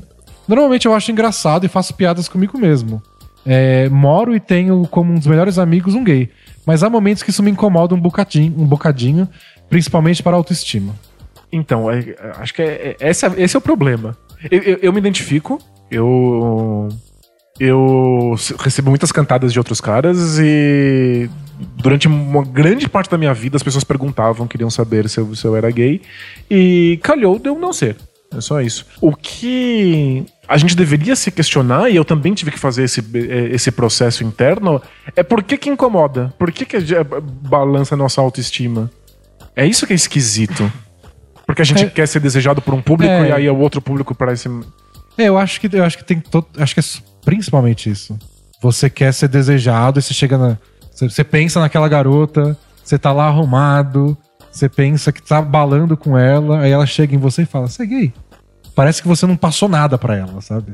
É, Eu acho que Parece esse que tá passando a, a- a- não, não é que a mensagem seja ruim, mas você tá passando a mensagem errada. pra- É, pra- tipo, como, como ela vai se sentir atraída por mim se a primeira coisa que ela olha é ela acha que eu sou gay? Eu acho que tem muito disso, na, na já que ele usou a parte da autoestima. Mas de verdade, eu acho que não, não são coisas relacionadas. Tipo, a pessoa pode achar que você é gay e você fala assim, não, aí ela fica atraída por É, você. ah, né? ainda bem, né? Eu tava é. interessado e tava com medo de que não tinha chance. Exato, é. Pode ser. Pode ser. Mas é engraçado Mas isso. eu acho que tem a ver, acho que a parte da autoestima é isso. É de você querer impressionar um público e e pensar que a imagem que você tá passando não tem menor apelo pra ele. É, mas eu, eu acho que. Eu entendo esse medo, mas eu não acho que ele é real. Eu acho que, às vezes, alguma pequena coisa passa uma mensagem diferente daquilo que você imagina que passa. Eu nunca tive muita certeza do que é que passava a minha mensagem. Eu imagino que sejam algumas coisas, mas passa a mensagem e tudo bem. Acho que faz parte. O... É, acho que não vale a pena mudar o jeito por causa Não, disso. é não, uma preocupação muito. E eu acho que parece que você lida bem com isso também. A questão mais da autoestima. Acho que é, é só perceber que não é porque a pessoa tá desconfiada que ela não pode desejar você ou não achar você interessante. Pelo contrário, ela pode achar mais interessante o fato que você tá fora de um estereótipo do machão besta. É verdade. Fabiano Dantas, um assinante feliz. É, que Ele bom. mandou assim: Olá, DD, tudo beleza? Beleza? Vi recentemente uma notícia que em uma liga de basquete da Catalunha Hum. decidiu fazer por teste na próxima temporada é, o aumento em um metro das linhas laterais da quadra. A corda fica mais larga? É. Hoje em dia a distância é de 90 centímetros entre a linha dos três pontos e a lateral da quadra, a famosa zona morta. Ok. No caso, vai aumentar para 1,90. Segundo o diretor da liga, o objetivo é melhorar o jogo, já que com o aumento de jogadores na zona morta, o chutador de três e o marcador bem próximo tem aumentado em muito o número de turnovers nessa região. Pé na linha, quicar a bola fora da quadra. É verdade, é, é- é estreitinho ali mesmo. Enfim, é tão difícil ver mudanças no tamanho da quadra e campos nos esportes modernos. Vocês acham que é uma ideia válida? Abraços. Engraçado que futebol, os campos têm tamanhos variáveis, né? É, você tem um tamanho máximo e um mínimo. Mas os times podem ter qualquer coisa entre isso e. Uhum. Não parece mudar o esporte, né? Mas eu não imagino o basquete com outro tamanho. Parece que é muito específico do esporte a quadra. Eu sempre penso que talvez seja fácil pra uma liga fazer isso. Prejudica o esporte como um todo. Tipo, a NBA precisa mudar 30 quadras. E eles vão lá e mandam os caras fazer um pouquinho maior, tudo maravilhoso. Mas e a quadra que a gente joga aí no fim de semana? É. Muda o tamanho dela. De onde o pessoal vai treinar? Eles vão crescer num tipo de quadra. É, é o que falam também na questão de gente que defende que o aro seja mais baixo pro feminino. Ah, você tem razão. É, é- É o melhor argumento possível. É, Tipo, elas vão treinar onde? Já é difícil achar lugar pra jogar. É. Você tem que achar um lugar em que o aro seja mais baixo. Aí é que já era, aí acabou. E onde Mesma que vai ter. gol de futebol. É, né? onde vai ter lugar que você consegue mudar o tamanho, a tecnologia pra ficar mudando? Geralmente um troço de concreto com uma Pois tabela é. de madeira pendurada. Mesma coisa com o tamanho do campo pra futebol feminino, o tamanho do gol. Já- Já é um inferno achar campo. Imagina um campo específico para a prática feminina É. do esporte. E se muda, se, se muda pouco o jogo com a quadra sendo mais larga, não vale a pena. E se muda muito, vai atrapalhar. Quem tá treinando, quem não tem acesso ao campeonato principal. É, é- eu acho esquisito, o basquete consolidou um certo tipo de estratégia que leva em consideração o tamanho da quadra. Acho estranho mudar. Isso mudaria muitas outras coisas que a gente nem imagina. Eu não mudaria. Nem acho que tem tanto turnover lá. E se tem também, o pessoal que faz outra coisa. Exato. não sei, nunca me incomodou. Muda muito, eu não- tenho nenhum conhecimento disso, mas no, no futebol, quando os times jogam num, num campo muito maior, é muito diferente? É diferente. Tipo, muda as estratégias dos times que estão em, em campo? Ah, não sei se eu sou o mais indicado pra responder, mas o jogo fica mais embolado. Em campos Porque, menores. é, porque tem espaçamento no, no futebol também. Você abre um ponta e coloca ele na lateral. Mas é um cara habilidoso, geralmente. E aí o defensor tem que ficar mais próximo dele pra impedir que ele receba a bola e parta em velocidade. Então, se o campo é pequenininho, o cara tá marcando o cara que tá lá na ponta, na lateral, e ainda tá perto da área, porque o campo é pequeno. Uhum. Se o campo é muito grande e o cara tá marcando alguém na lateral, tem mais espaço entre um defensor e outro. Entendi. Então, acho que faz diferença, assim. Acho que, é que eu sinto que no basquete, por ser uma quadra menor, faria muito mais diferença É. do que a pequena mudança, né? Bom, vamos lá, vamos assistir então a Liga da Catalunha. Mas vamos ver que, que fim dá, né? Às vezes os caras são tão ruins que a gente nem vê a diferença. E, outra, se, der errado, foi na Catalunha, quem vai perceber? Né? Pergunta do Bobão Marianovic. Olá, D&D, tudo bem? Tudo bom. Recentemente eu estava vendo TV na casa da minha sogra e reparei que a Aline Moraes vai participar de uma novela aí. É da próxima novela das seis. Da seis, ela foi rebaixada? Não, não. É. Não é só de novela das nove que vive um artista. a melhor novela do momento é das seis. Ah, é? Lembrei de toda a história do post que ela fez homenageando nosso querido Bola Presa. E notei que depois disso vocês falaram muito menos dela. Será que vocês se deram por satisfeitos depois daquele post simples? Foi tipo aquele brinquedo que você ganhou e na hora de brincar perdeu a graça? Falem mais da Aline Moraes. Ela é a única musa que temos e se vocês abandonarem, terei que deixar meus pensamentos mais profanos exclusivamente para a jovem senhora. Grande abraço e vida longa Bola Presa. é? Pra quem não sabe, a Jovem Senhora é uma história. É, você tem que mexer nos arquivos do, do, do, do podcast. É uma história importante, antiga, com muitas partes. É, são três partes, é uma trilogia da Jovem Senhora. eu não lembro agora que edição que é. Ah, Até imagina. perguntaram lá no, no, no grupo, mas eu não. não Alguém, alguém achou, alguém sempre acha. Sim, a gente fala menos da Aline Moraes. O que aconteceu foi que no episódio 100, a gente gravou um especial, o podcast, a edição 100 do podcast, é cheia de participações especiais. A gente queria que a Aline Moraes gravasse uma mensagem pra gente, porque desde que a gente começou, ela é a musa suprema do blog. Isso. É, a gente não conseguiu, mas a gente conseguiu que ela postasse um negócio no Instagram dela falando tipo, um beijo Mandando bola mandando um beijo pra bola presa, fez. E realmente depois daquilo a gente falou menos dela. Mas eu, eu acho que, que a gente incomodou demais. Te incomodou ela demais? É, lembra que o pessoal ficou postando lá? Não, teve campanha. Teve é. campanha, o pessoal invadiu os comentários. Fala, mano, grava uma mensagem de bola presa. Alguém comentou lá no, no nosso Facebook, acho que foi no grupo dos assinantes, que ficou um pouco constrangido de ver um monte de marmanjo feliz porque tinha recebido uma foto no Instagram. e aí eu fiz uma autocrítica, assim, é, é, foi legal, foi gostoso, mas foi um pouco ridículo também. Ah, foi legal porque foi ridículo. Exato, é. Mas aí deu certo, assim, foi divertido. Acho que foi legal conseguir isso, mas acho que. Acho que no- nos falta um novo objetivo. É. Mas aí, eu amo ela ainda. Eu não sei se eu vou assistir essa novela, porque novela das seis tem, tem uma temática, né? Então, ou é uma história de amor muito é, água com açúcar. O espírito, não é? Não tem muito com É, espírito. então, tem as novelas místicas. E pelo jeito essa vai ter um, um lado Místico. místico. Aí eu não sei se eu vou acompanhar, não tenho paciência pra isso. Não assisto nem Harry Potter. Que é isso, né? O Harry Potter é uma novela das seis. é. Mas ela vai estar, então a gente assiste uns episódios. Não teve. a- aquela novela que tinha vampiro no, no- nos anos 90 era na 6? Que era Vamp? Ah, não lembro. Vamp, eu não lembro. É muito novo. A última de vampiro que teve era da 7. Só- tem, tem várias. Você tá vampiro. brincando, tem mais de uma novela sobre Tem. vampiro, não é possível. Gente. Vampiro é uma coisa tão sem graça. Vai e volta, e vai e volta, e vai e volta. Você não gosta de Harry Potter nem de vampiro. Eu tô, eu tô feliz e eu tô te instigando a falar mais sobre isso, porque eu sinto que pela primeira vez vou encher o seu saco e não o meu. Então, Danilo, fala aí o que, que você acha dos, dos filmes da Pixar, Danilo. Fala o que você acha de Qual que você requeijão. achou do, do Mad Max, Danilo? Ah, finalmente vamos, vamos ter os, os, Potterheads vão encher o seu saco. Ah, pode encher. E os Vampiroheads, não sei como é que chama, os fãs de vampiro.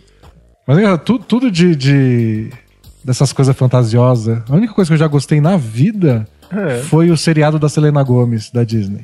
Os Feiticeiros de Waverly Place. Nossa, eu não faço ideia do que você tá falando. Nossa, eu assisti tudo. Mas eram, eram bruxinhos? É, era, um, era um bruxo, era uma bruxa. Mas Harry, Potter não, mas. não, Harry Potter aí- não tem a menor graça. E se, se Harry Potter tivesse a Selena Gomes, você assistiria? Ah, certamente. não sei se eu ia gostar, mas eu ia assistir.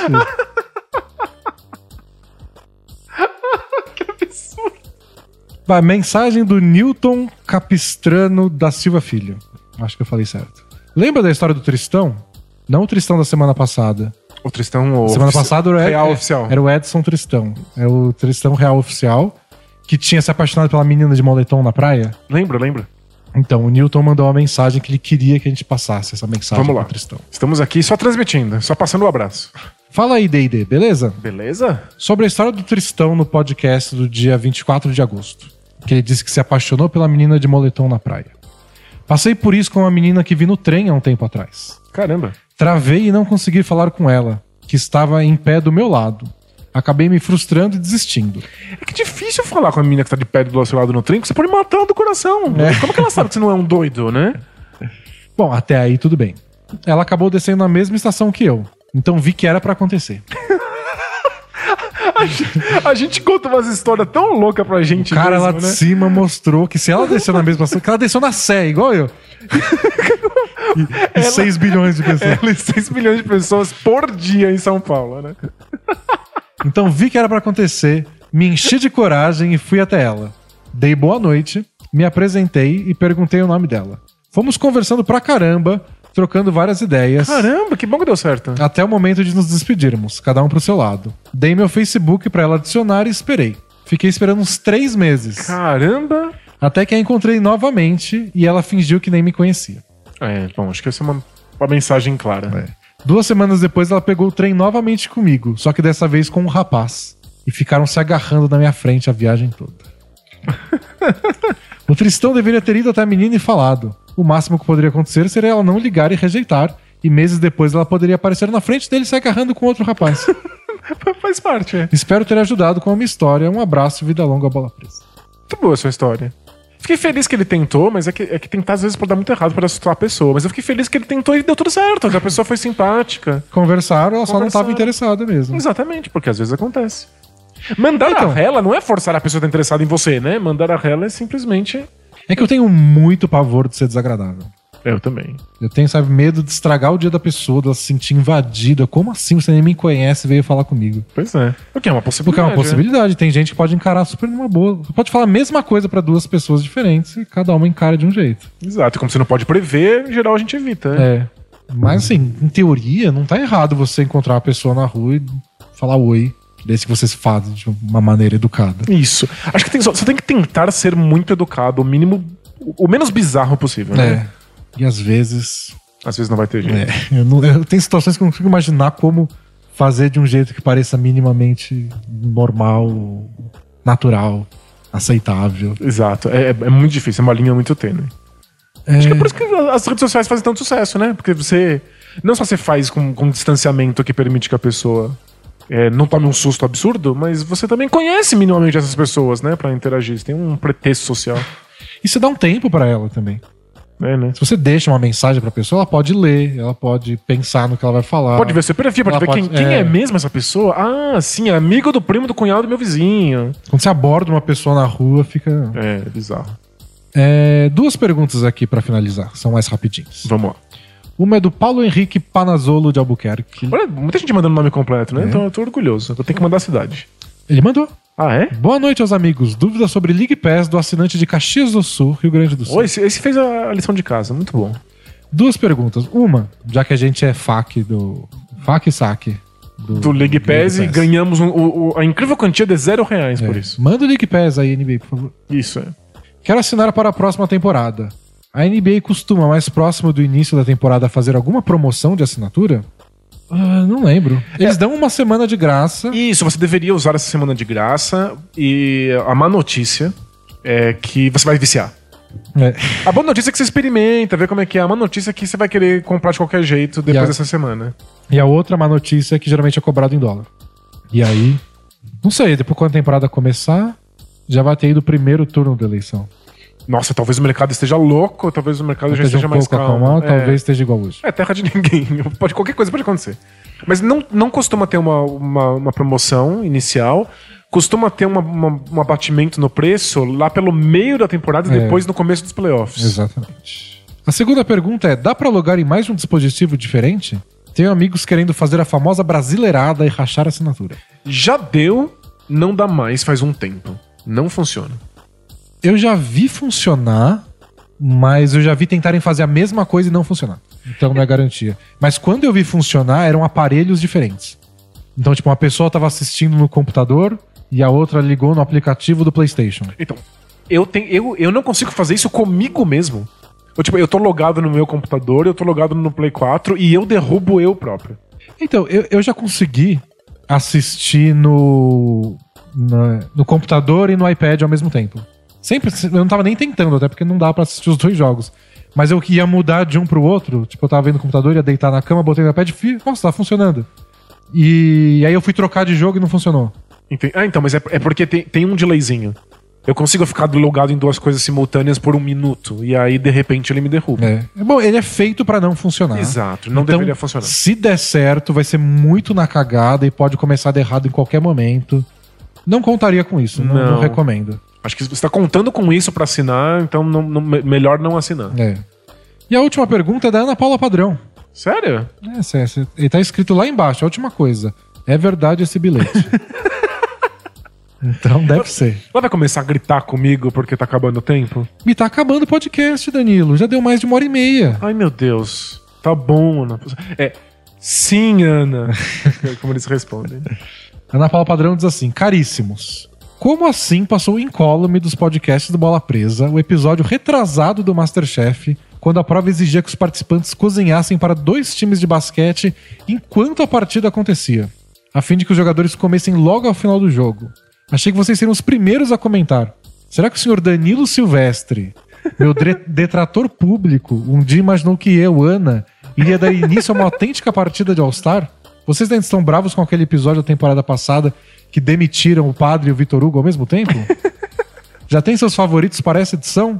Um enorme abraço para meus dois ilustres espectadores. Ana Paula Padrão. Sério. Um abraço, Ana. Você viu esse episódio, né?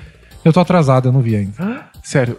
Você vai ficar chocado por ver na televisão a pior ideia da história da humanidade. É uma ideia muito estúpida. Mas pela 28 vez é a maior prova da história do Masterchef. É a maior prova da história do Masterchef. Da- daqui a pouco vai ser simplesmente alimentem 80 mil pessoas em 20 minutos em cima desse asteroide. Mas, sério, é, eles montaram uma cozinha improvisada na lateral da quadra. Mas a lateral da quadra, eu quero dizer, a um braço de distância da linha lateral de, um- de um- uma quadra de basquete. E não voa nenhuma bola na panela? Era isso, a qualquer momento podia vir uma bola e derrubar tudo, e pegar fogo e todo mundo morrer, sabe? É- Era tipo, cheirava catástrofe. E a minha sensação foi que eles evitaram de propósito jogar naquela lateral da quadra. Pelas imagens que dava pra ver no fundo, parecia que tava todo mundo jogando pro outro lado pra evitar o pior. Então, quem pensou nessa merda? Sério, sério, uma ideia muito estúpida. Pra quê? Pra alimentar uns caras muito alto e depois alimentar a torcida que tava lá sentada. Podia ser qualquer um. Podia ter sido a, prova feita pra 80 mendigos. Eu não assisti ainda, mas não parece uma boa ideia. Não, é, é horrível. Meu Deus do céu. E eu assisti só os dois primeiros dessa temporada, que quando eu tava é, escolhendo quem ia participar. Então eu não me apeguei a ninguém ainda, não. Mas ainda tô traumatizado com a final do outro, então tô pegando leve. É, eu, eu já quero falar, tô torcendo pra gente, mas não, não, não, não quero influenciar a sua decisão. Você precisa me acompanhar. É, mas pode falar. Não, corra, corra com esses episódios, porque. Tá, eu vou assistir esse fim de semana e aí eu te atualizo. Boa. Encerramos então esse podcast. Falamos da divisão do Atlântico, falamos de muita bobagem. e semana que vem a gente volta com a divisão que nossos assinantes escolherem na votação. Isso, por favor, não escolha uma de, de todas as divisões boas logo de cara, porque eu não quero estar na hora do hype falando do Hawks. É, eu acho que semana que vem a gente vai estar falando de Lakers e Warriors aqui. É o que E vai parece. sobrar Hawks e Hornets pro, pro, pra última semana. Tudo bem, eu, eu vou, eu vou faltar nesse dia. vou ficar aqui sozinho falando. É, o Hawks. Aí eu vou começar a chorar. né? O, Não quero estar aqui. o Danilo tá gripado. Então valeu, pessoal. Até semana que vem. É isso? É isso. Tchau! Tchau, tchau! E deixa 40 segundos aí, Bruno.